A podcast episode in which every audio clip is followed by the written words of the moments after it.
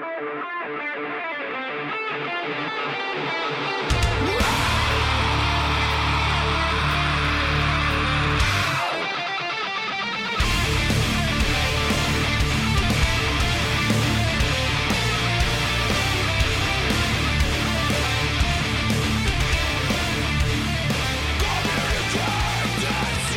Today is Sunday, July 23rd, 2017, and this is episode 197 of the Defensive Security Podcast. My name is Jerry Bell, and joining me tonight, as always, is Mr. Andrew Kalat.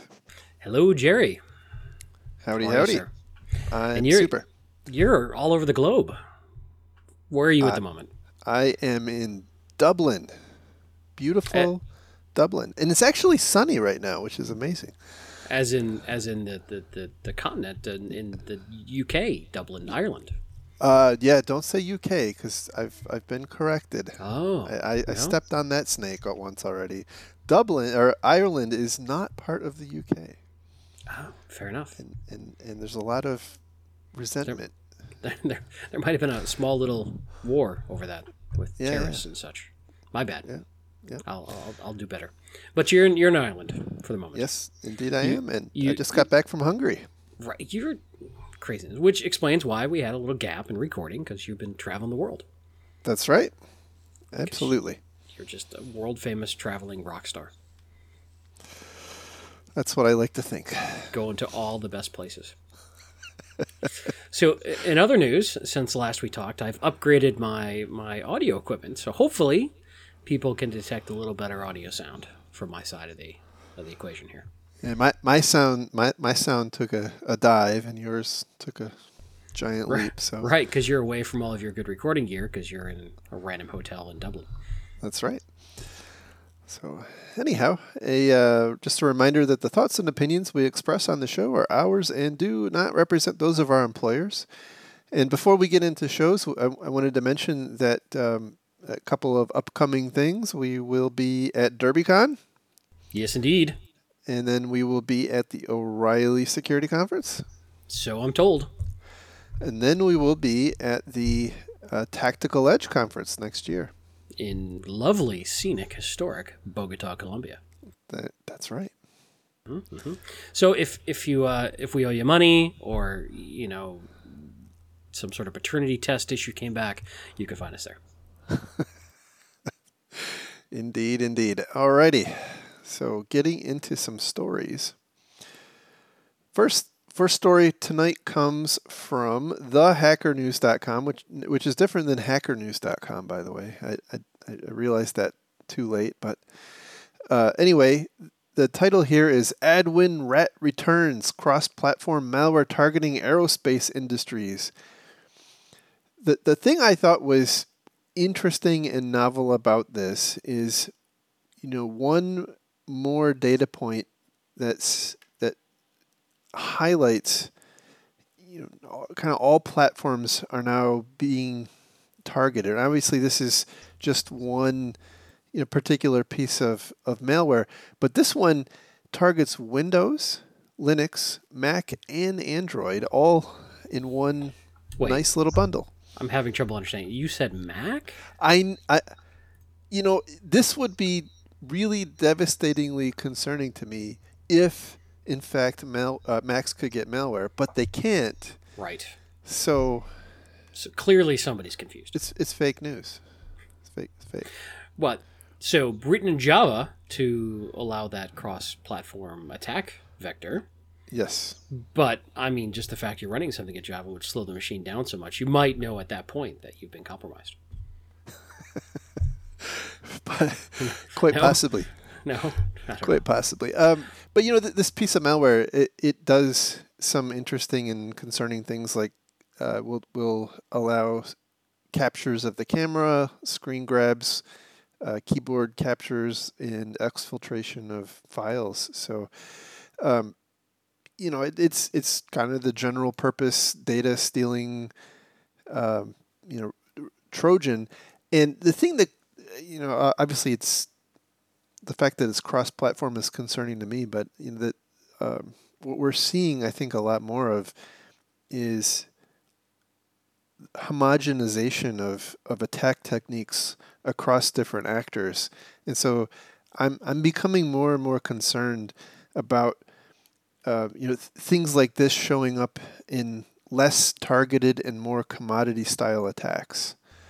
Well, it, it, makes sense. We we saw this with the rise of exploit kits and commodity attack tools.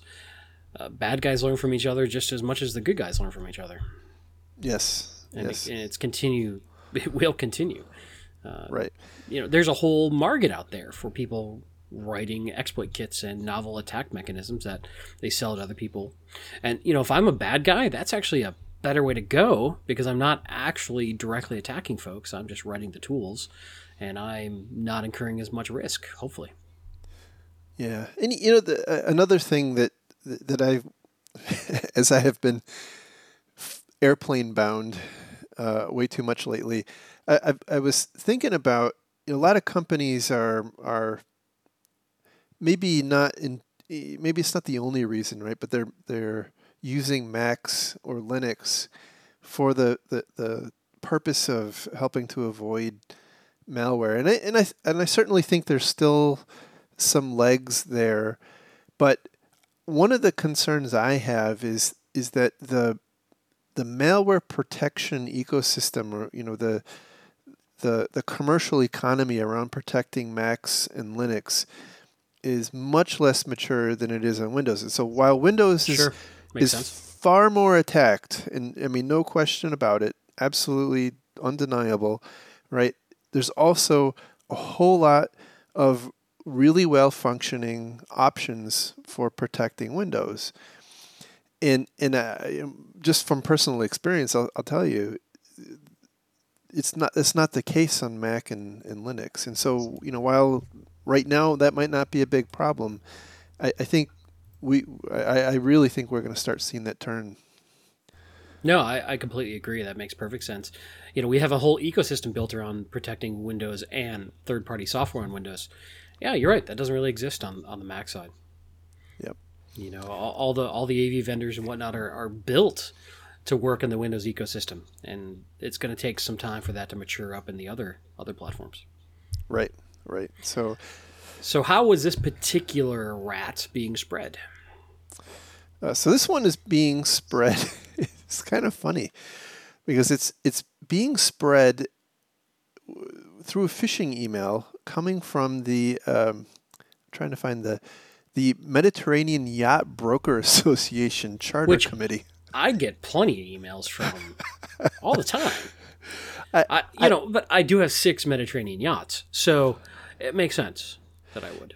Yeah, and and you know when you when you actually go into Trend Micro's uh, blog post about this, they they go into some detail about the actual phish that was used, and you know they don't they don't really explicitly call out who is targeted, but they do talk about you know it's it's focused on uh, aerospace industry in a couple of different countries, including the U.S. And you know they, they point out that this this particular phish apparently was pretty effective because it you know one it looks it's it looks legitimate, and I guess the people who were receiving it were expecting or were not surprised to have gotten something like this. well, know your targets. Right? Uh, yes, yes, indeed. You know, if you're going after CEOs or, or high level folks, come from high level organizations. Yeah. In yep. terms of, you know, wealth at least. All right, so uh, moving on to our next story, which comes from the Register. The title is Another Day, Another Mass Domain Hijacking. And so the reason, by the way, they they have the title that way is that uh, a couple of days before this particular incident happened, there was a big flap about the .io domain being partially hijacked and uh, not re- but not really hijacked by a uh, you know by a a not malicious person who uh, figured out that some of the the domain uh, the, the domain names used for uh, for the .io domain had expired, and so he went and registered them. Yeah, for the main DNS Yeah. servers for all of .io, as I recall. Yes. Yeah. it So, was- so if somebody's trying to go to whatever.io and they don't have that information cached, these are the servers they go to first. yep. And he was able to somewhat legitimately redirect them because something expired that shouldn't have. Because, as I understand it, the .io top level domain was being transitioned to another provider. Correct. Sort of something got lost in translation there. Yep. So uh, so so he you know he he let them he let the registrar know about it and they pulled the domains away from him unceremoniously. I think is is what he said. The way No soup for you. Uh, so what what happened in this deal is that um, Gandi, the, uh, the the domain registrar, not the person, um, Which a is a, a, a very. Oh, really? yeah I know Maybe, maybe it sounded better in their traditional Irish, but um, now Gandi is is a very large uh, registrar, as I understand it. They they are, and I know Yeah. that. By the way, a lot of uh, a lot of security folk really like them because they, um, you know, they they seem to be kind of no nonsense and have some you know some. Uh, I I think they're more expensive, but they have uh, the the re- uh, registration, you know, the private registration is kind of like a default thing for them. So Yeah, they, they, they're a more sophisticated provider, it seems like, but probably a lot of folks in the U.S. have never heard of them. Is why I pointed out. Right, but they but they do uh, you know they are a big they are a big uh, domain registrar, registrar cover lots and lots of top level domains. What happened here, and we don't fully understand exactly what happened, but Well, Uh, do you ever fully understand anything, Jerry? Do you? no, that's you're right. I just, Oh. I mean, Um, um Don't- yeah, you're, you're right. You're right. I don't, right. I don't want to, you know, bring this up in front of everybody, but Fair enough. So, um, the the credentials, some Gandi credentials, were stolen apparently via a th- uh, third party supplier to Gandi. There's really no indication of, you know, who the supplier was or what they did, uh, but this enabled the attacker uh, to have control of the some of the domain name servers. And in the time period they had control of these top level domain or the, the domain servers for um, for Gandi, they um, they redirected 751 domains, and I and I, I I think that it was would probably have been more had it not been discovered. But anyway, they they redirected 751 domains to a site that was serving malware and that apparently was going on for about four hours before somebody realized it was happening and notified Gandi, and then it took Gandi uh, an hour to you know to, to put the lid on it, and then another three and a half hours to back out all the changes. But one of the awesome parts of DNS is that it's cached, and so you know it lived on for uh, you know for for a while. And this one, by the way, got got my gears turning quite a lot because, you know, we got we have a lot of fairly draconian uh, data privacy laws coming online. You know, both in the U.S. and where I'm at here in the in the EU. And I, you know, got to thinking, well, you know, what what if your domain got hijacked, right? And you're you're accepting you know PI, your personal information, regulated personal information, or or some kind of other data, and for some period of time, you know that data is going to someone else's site, and and it, you know that the your customers think it's going to you, and I got to wondering, you know, who is responsible for that? I don't know what the answer is, but I don't think, for instance, that you, most companies, maybe even any company, would think of their domain registrar as a you know as a service provider that would need some kind of a uh, an agreement. Like if you were to outsource services under a lot of these new regulations, you have to have a special kind of data processor type agreement that that defines certain contractual responsibilities and liabilities.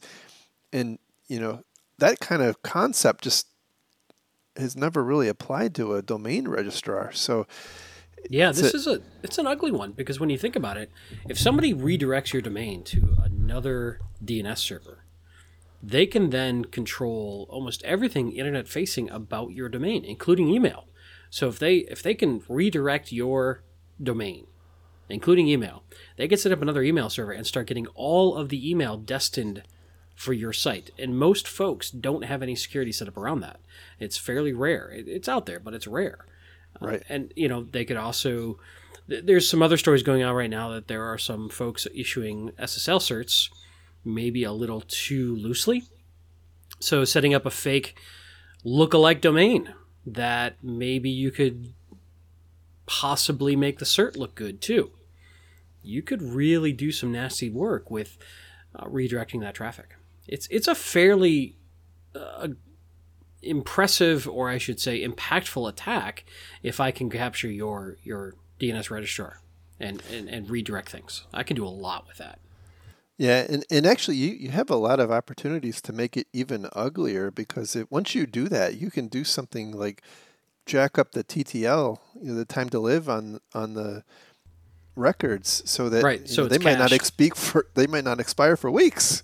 Yeah, yeah, and, because eh, eh, for cow. those not familiar with DNS, every DNS record you can specify how long that record will cache in another DNS server. So when somebody looks that up for the first time, it will look and say, okay, I can hold this for an hour, I can hold this for a day, I can hold this for a month, I can hold this for 20 seconds. And it respects that for not looking it up again. So if you've cached it for a week and I went and fixed my actual DNS server, your DNS server is not going to come back and look unless you force it to for whatever that timeout is, which is pretty nasty. Yeah, so so if you're the victim of that, and even if you you do proactively recognize that this sort of thing has happened, and you go and fix the you know fix the issue, which by the way is often completely out of your control. Like this is in this case, as far as we know, none of the customers really had any you know, it was through no fault of their own. Like there was nothing these those people could have done, or those the domain owners could have done to avoid this, other than not use Gandi. Um, and, and well, by the way, I'm not saying that Gandi is bad. I'm just no, but th- this goes to a reality we're confronting, which is we're centralizing risk in a lot of cloud-based providers. Whether it be in this case, it's always been this way with registrars. But yeah, let's say we're doing something in Amazon. Let's say we're doing something at at you know Microsoft's cloud or Google's cloud or whomever, or we're using Salesforce or we're using something else. We are now concentrating that risk.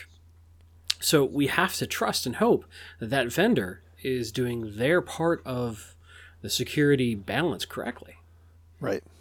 Right. But uh, by the way, I don't see another way around that. I, I, think that's the way the world's going, and it's going to continue to go. I, I, you're. I think you're absolutely right, and we are going to have to get uh, get very creative about how we address the risk that comes along with that centralization. I mean, you know, when we, when you think about the move to uh, just a few cloud providers, and then you and then you think about the attacks that have been happening recently, and you know some of the hypothesized attacks against um, you know uh, companies or sorry countries or e- economies. You know now it becomes not a completely crazy thing to think that it, you know if you're uh, you, you know you, you could take you know conceivably take down uh, somebody like Amazon and have a devast if you could right I'm not saying that you could but if you could you could have a really devastating impact on an economy because so much of you know that so much of the online economy is now sitting on that platform so, anyway. Yeah, there was there was another article we're not covering it today of somebody was doing this research of a major cloud provider getting attacked would cost something like fifty four billion dollars in damages. Hmm.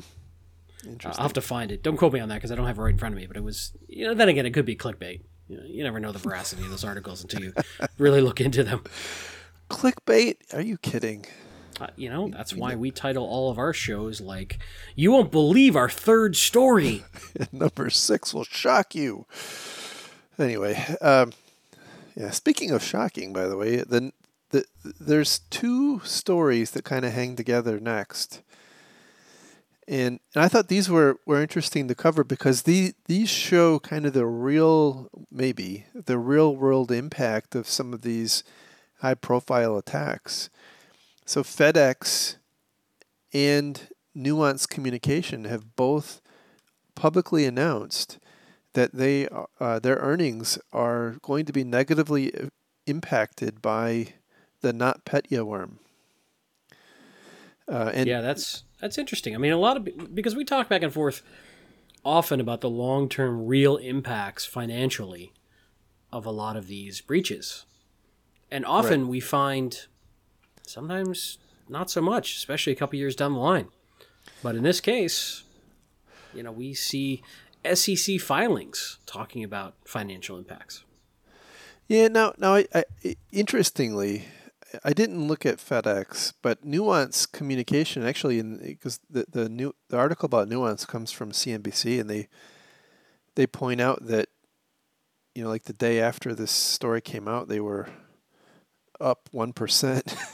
so, you know, it's I, I I I think there's still some amount of disconnect because you know it's kind of like a one-time thing. It's not a it's not necessarily a a change to the business operation yet. I do wonder though about from from uh, when you kind of read between the lines on this nuance communication story, it does sound like you know it it's conceivable they'll lose business, and that's the kind of thing I think that would turn into like a you know a, a real long term shareholder value kind of impact. Whereas like if you know if if if a company has a data breach and you know the uh, same same company or same customers are going to be shopping there tomorrow, you know, even if they get fined, it doesn't doesn't structurally harm the business. Um, you know, uh, so FedEx, the FedEx uh, apparently it was. I thought it was actually FedEx that got hit, but apparently it was um, a recent acquisition of theirs, TNT Express, that got hit, and I guess they got hit pretty bad because they they uh, didn't know where a lot of shipments were. so yeah, it's it's interesting on this one, and I also wonder too if if companies are struggling with what they need to put in SEC filings when it comes to these sorts of things, so they could be being overly cautious by just including them in their 10Ks to you know cover their butt as it were.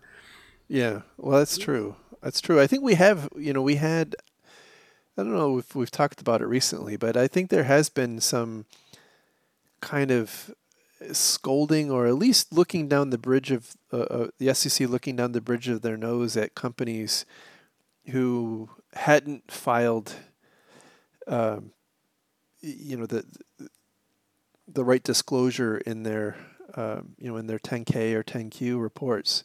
So maybe this is like like you said, maybe that's what this is. And by the way, it's also not out of the realm of possibility that they just had a bad quarter. And they're blaming it on this. well, I think there's I think there's some checks and balances on that front, but yeah. Uh, yeah, I've seen it. I've seen some things before. Mm, well, you know, Bob's told me some stories that uh, yeah would make accountants' hairs curl.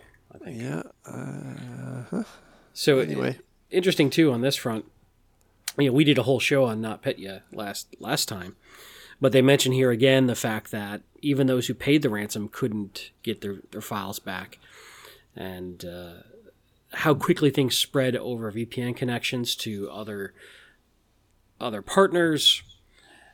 You know, every time this happens, these companies come out and say, "Well, we're strengthening and hardening our systems," and which I'm sure they are, but we are talk they, about.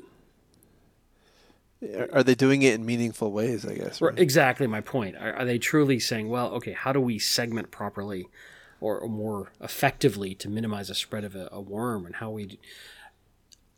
Every big company I've been in, when you talk about doing a major revamp of their environment to include something like segmentation to fight this kind of thing, it's a non-starter. Right it seems next to impossible to get the resources, the, the the buy-in, the the potential business disruption, the risks involved through the executives. Why are we going to do that?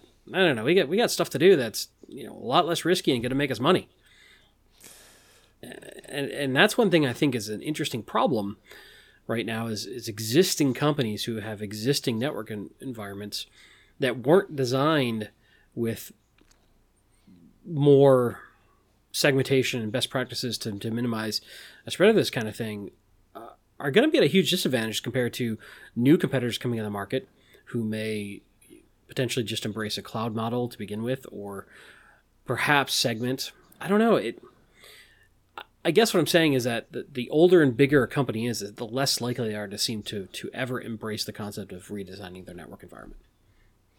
I i, I think you're probably right. At the same time I also had the thought, you know, I was I was thinking about we we talked about this last time uh, on the NotPetya episode, but there was a hospital who had decided to rather than you know rather than um, you know, try to clean up their systems, they would just like they would just start over. They bought all new network stuff, they bought all new computers and, and whatnot, and and so I got to wondering, you know Uh, or metaphorically, it's almost like a forest fire. You know, so this kind of thing in a big company could be the impetus for that kind of like, and, and maybe it's the only one. Maybe, but here's how it's going to go. Wow, we just got completely burned by you know NotPetya. What are we going to do about this? Well, I just got this email from this vendor with a blinky box that says it can fix the problem. the webinar starts in a half hour. Right. Let's join. Oh God. I, I really honestly think that as long as that sort of marketing exists to do a bolt on to fix the problem, that's that's where people are going to go. To go do a fundamental rework, mm, that's asking a lot. Yeah, you're you're probably right. But I guess that's the that's the only I think it it is the only opportunity I think because it is change doesn't happen in at least in my experience massive change like that doesn't happen in the absence of something you know some kind of crisis. Oh i would agree. Uh, and it has to be a big enough crisis that it, it drives enough reaction without truly putting the company at massive peril. Right. You know if uh, it's an yeah. if it's an existential issue then you may not recover to begin with but right Right. I don't know. I, I, think there's a lot of momentum not to change network design once it's established. Yeah, and but in in this, uh, I don't know, if it's this article or the the, the CNBC article or the uh, data breach today article, but they you know there was a mention about how a number of security companies are reporting that NotPetya spread through uh, through VPNs, and nuance in, in the article about nuance they talk about how doctors are kind of stuck because they can't use the nuance medical transcription service. And what do we know? There there were a bunch of hospitals or not, not a bunch but there were several hospitals in the US who were infected with NotPetya and so you know at, I'm not tying them together, but I'm not not tying them together. So, way to walk that careful line of not. Uh, I know, not not. It's double that's negative. Just, that's just that executive training you got there. I totally. People pay real money for that. But this this goes once again to showing that we're we're getting some long tails in some of these uh, the worms and threats that are that are running around that we're getting some big worms back at the end of the day, and, and, like we've mentioned on previous shows, people forgot about these. We didn't yeah. design for these. Yeah, you know what, and and and I just, I do want to go off on a little tangent for a second. This really does show, and and I guess it's it's it, it is a situation where it, worms are one of the few ways this manifests itself as a real you know as a real problem that we can all relate to. I think there are other problems that we might, may not be able to relate to, but it's the interconnectivity risk. You know what? Like you know, if you play the you know the game six degrees of separation, right? You know, I, we're kind of getting that type of deal going w- between co- corporate networks. And you know how how Yeah, many yeah, hops? that, that- that's called the internet. Well, no, eh, but in, you know, quote inside the I know. firewall, right? I'm teasing. No, And- you're and- right. And this, I think, is is where we really have to shift our mindset away from internal external. Now, I'm not trying Yes. to saying the firewall is dead. I'm not saying that, but we have so many more perimeter connections now. I don't think we're managing the other connections well. There's too much trust being established. And that could be because it's just difficult and time consuming and expensive to manage those other partner connections uh, the same way we manage our internet connections Right. and you know business needs to get done and you get a firewall request or you know we need to get this this lease line up or this you know whatever connection over this VPN to to our to our friends over at this other company and these ports need to get through and just get it done by Tuesday. That's a tough thing to fight when you're the lone infosec guy going, but um, hey, some things might happen here. Hey, guys, Might not be a good idea. guys. I'll, okay, I'll be in the corner. Can't relate to that at all. But uh, we just keep seeming to be making the same mistakes over and over again. And maybe, you know, because we're focusing on the issues that for 95% of businesses, this is never a problem. So therefore, it's reinforced behavior. I don't know. Yeah, but you know when it when it is a problem, it seems like it happens in spectacular fashion. You know, Home Depot, Target, Indeed. OPM, all of these. Well, many But to be these- fair, if it's not spectacular, it wouldn't hit the news and we wouldn't know about it. yeah, I, I- mean that that's a that's a fair point, but at the same time, it is happening. Uh, Right? it's like it's like shark attacks in Florida.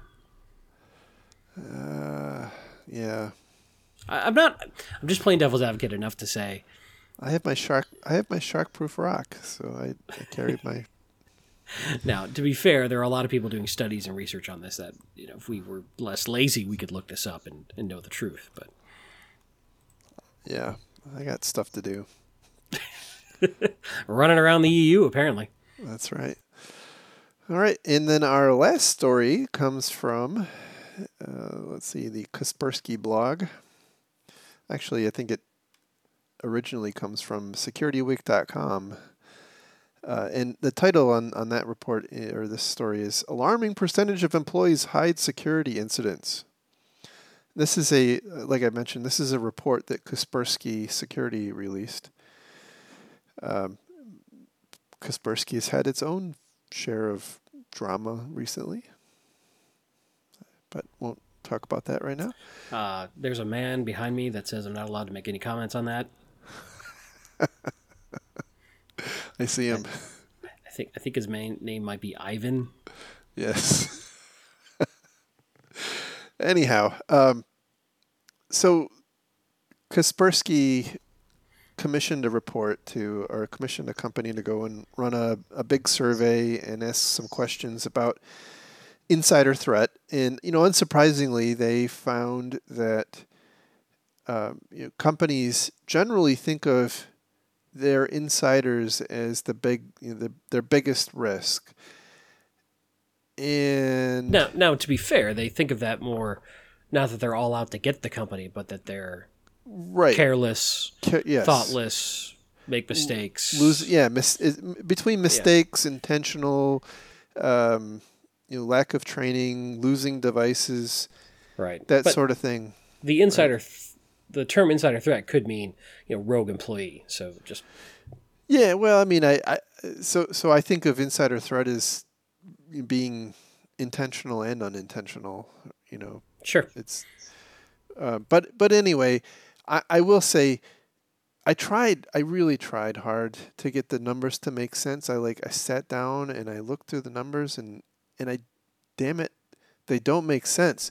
But that's not that's not the I, you know they, they have some pretty charts in the in the blog post. Jerry, let me ask you a question.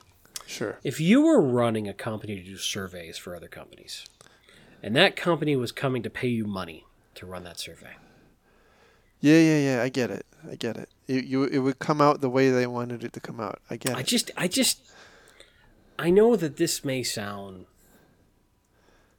like crazy talk, like, like I'm calling the Earth flat. I know. I, I understand this is a radical proposition that I'm putting out there, yeah. but I, you know, personally, I think the best surveys is when people run around the floor of, you know, like Gartner conference and ask random people things. I think those surveys. Well, that's Awesome. yeah. That's totally scientific. Just like Twitter polls, absolutely, one hundred percent scientific. And anything Pokemon puts out. Oh, oh, Oh, oh, oh, oh I mean Ponemon. Sorry. oh, oh, oh, oh, dear, that was bad. Hmm. You, we'll that was- strike that. We'll just. yeah, yeah. We'll just we'll delete that. Anyway, um, it- so again, the numbers don't make a, a, a ton of sense because they they point out that you know the the survey results are you know kind of indicate that that the people surveyed believe that employees are the biggest risk and and then they talk about how the data supports it but you know then they put out some charts that don't really support it. So anyway that's not the thing that i that i got away uh, i took away from this article. What i took away from this was that people some number of people are not are hiding incidents and more importantly IT people believe that employees are not reporting incidents Uh, that matches up with my anecdotal evidence and my experience. Absolutely. um, and and so there were you know two points. One is I I I I, I do think it happens, but I, I one of the things I struggle, especially after reading this wi- th- th- this report was, do we really do these people really have an expectation that the people really understood that there was an incident and, and then they chose not to report it? Or are they just completely ignorant that they did something dumb? And you know it, so so that that's kind of point number one. But i think the you know the the bigger issue is that yes we can all agree that people are definitely not reporting incidents when uh, you know when they become aware of it consistently and and a lot of that has to do with kind of the the structural and philosophical responses that many companies have to incidents. And they have a couple of anecdotes which honestly seemed a little contrived, but you know whatever. That one of the anecdotes was, you know, an employee um, was really frustrated with her with her work computer, and so she convinced the company to let her use her personal computer, but you know she had admin rights on the personal on her personal computer and so because she had had admin rights her computer ended up getting um, you know ransomwared and she rather than reporting it to the IT department she uh, paid the ransomware or paid the ransom which was $300 got her files back but she didn't know that her computer was still infected with the ransomware and so she took her computer back to work and plugged it into the network. And then subsequently all of the file shares that she was connected to got locked up too and now the entire company was uh, held for ransom not just her her laptop. So again you know seemed a little contrived but that is not an unbelievable story. Um, i don't you know seems a little odd but you know if something like that happened i, I do know that it is a pretty common um, even in the IT space, it is a pretty commonly held thing that if you run antivirus and clean off the malware, like it's just, you know, you're good to go. Well, I think there's a lot of psychological aspects to this sort of story. And I do think that this is again a very likely outcome. I think there's a couple things. I think there is there is a lack of in-depth knowledge with the average employee because they're not IT security professionals. They their their skill set is in other areas that they bring to the company and we can't expect everybody in an organization to be an IT security professional. They've got other stuff to do. I, I do think there's a there's this concept of I'm going to get punished. I'm going to get in trouble. Uh, if I can avoid that, I will. you know, we don't really foster a negative, no negative consequence environment around this, especially when we start talking about all the regulations uh, around DLP and, and uh, data classification and, and consequences if you misuse that. There's a lot of gray area here that I think could really scare employees that they don't necessarily want to come forward because it could be very negative on them. And that's something we should probably think about with our policies and processes and, and whatnot. And I think the, the, the third aspect of this is a lot of employees, I think, have the mindset that at the end of the day, security is not their problem. That's the security department's problem. That's the IT department's problem. They got other things to do. Why are they doing security's job? No, that last part is absolutely a big problem. The other thing that, that concerns me is uh, I had mentioned a lot of the these new data privacy regulations. You know, there's the, the new GDPR, which is has some really hefty fines, and there's the, the New York DFS. Apparently, the Colorado is implementing something similar to New York's, and they all have 72 hour you know 72 hour requirements to notify which i find just well i mean amazing it, it is amazing, and I, I agree with that. But that's you know that's a it, that's a discussion it, for beers. It right? is what it is, right? It is what it is. But here's the here's the challenge. Now, if you have an employee who is aware that something happened, you know, one of the most egregious, as far as I understand, at least, one of the most egregious things that you're going to get dinged for by the data protection authorities is if you are aware there was an incident and you don't report it. And now you have a, you know, what, what we're basically saying here is that we recognize that we have employees occasionally making mistakes that will likely result in some circumstances a, a data breach and now the company they work for has an obligation to report that to the you know the the data protection authority and they are an employee of the company and so I I'm not a lawyer I don't know what kind of you know where they the company comes out on that but it doesn't sound good to me. Hmm. So I, I think the point I, is I think this is a I, I think getting better at this is going to become much more important. Well, agreed completely, and and I think that we still haven't figured out the level of stick and carrot around these sorts of incidents, but I think we need to. The employee is now the target. You know, it used to be that the perimeter was the target. That's long gone. That's the past. But I think a lot of our regulations, a lot of our process, a lot of our best practices are built around the perimeter still being the target. Until we shift to, to realize that we're in a psychological war with the bad guys, we're not going to have the right processes around getting our employees to, you know you could you get these flippant comments like you know your employees are your first line of defense and the employees are your best IDS but if they're afraid to talk to the security department because of myriad of reasons they're they're they're going to get their machine taken away they're not going to be able to be productive and then their boss is going to be mad at them or they're going to you know be made fun of or ridiculed or they think they did something wrong or even worse they're going to get you know written up or potentially fired I don't think they're going to willfully come forward in most cases. Uh, I absolutely. The other thing that troubled me about this report, and I just remembered it, so I'm going to go back to it. it you know, they, they, they talk about um, the different kinds of things that employees do that will cause a breach, and you know, they, they talk about falling for phishes. And the thing that concerns me is we still are viewing that as a failure of the employee. And, it may be in certain Correct. circumstances that is the it that is appropriate, but man, I have you know I, I don't I think that's quickly becoming out outmoded thinking and also contrib- contributing to the problem. I, I completely agree contributing to the problem. Completely agree that it's the wrong mode of thinking.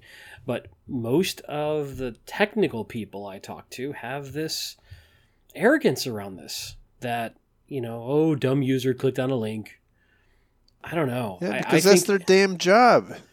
Right. And I think that the bad guys are going to continue to find reasons for users to click on links. This is the problem. This is, again, a psychological battle. And like you said, it's their damn job. You know, I, I'm currently in the in the rounds of, of, of helping to interview for a position, and I'm just thinking about all these resumes that are getting attached to our system in PDF format and Word format, and I have to open them and look at them. I'm like, going, God, look. I, I have to open roulette. them. Russian Right. roulette. And it, I keep coming back to, I think if we're, I just sat through mandatory training recently on, you know, phishing, and it was so outdated. It was like, oh, there might be look for spelling errors. I'm like, that's just not the case anymore. Um, But I The bet, bad guys are but I bet they got a good price on the training, so Right. Well, that was yeah, okay. yeah, yeah. Um, the, the point is, and we've said this over and over. Yes, you can train your folks. Yes, you can do awareness training and, and simulations, and that helps. But at the end of the day, if you're not backing that up with some sort of technology control or assuming that somebody someday is going to click, you're setting yourself up for a world of hurt because it's going to happen. Right. Absolutely. So So, anyway, I don't know. It's it's a tough one, and I, I really don't. th- You know, I, I wonder if in some cases companies are somewhat in denial about this issue because then then they would have to deal with it if they weren't you know so flippant about blaming the user. right. Uh, That's a good point. That now you got to do something, right? If you can't blame the employee, it's your problem. Right. Which somewhat speaks back to the fact that employees don't want to report security incidents. Right. Yeah. So it's it's a tough one. It's a it's a tough situation, uh, and I think we we do the best we can. But I, it goes back to the old phrase of trust but verify. Try try to train them. Try to, but you probably still need your own instrumentation and, and, and metrics and reporting mechanisms to identify when when something's going sideways. Yep.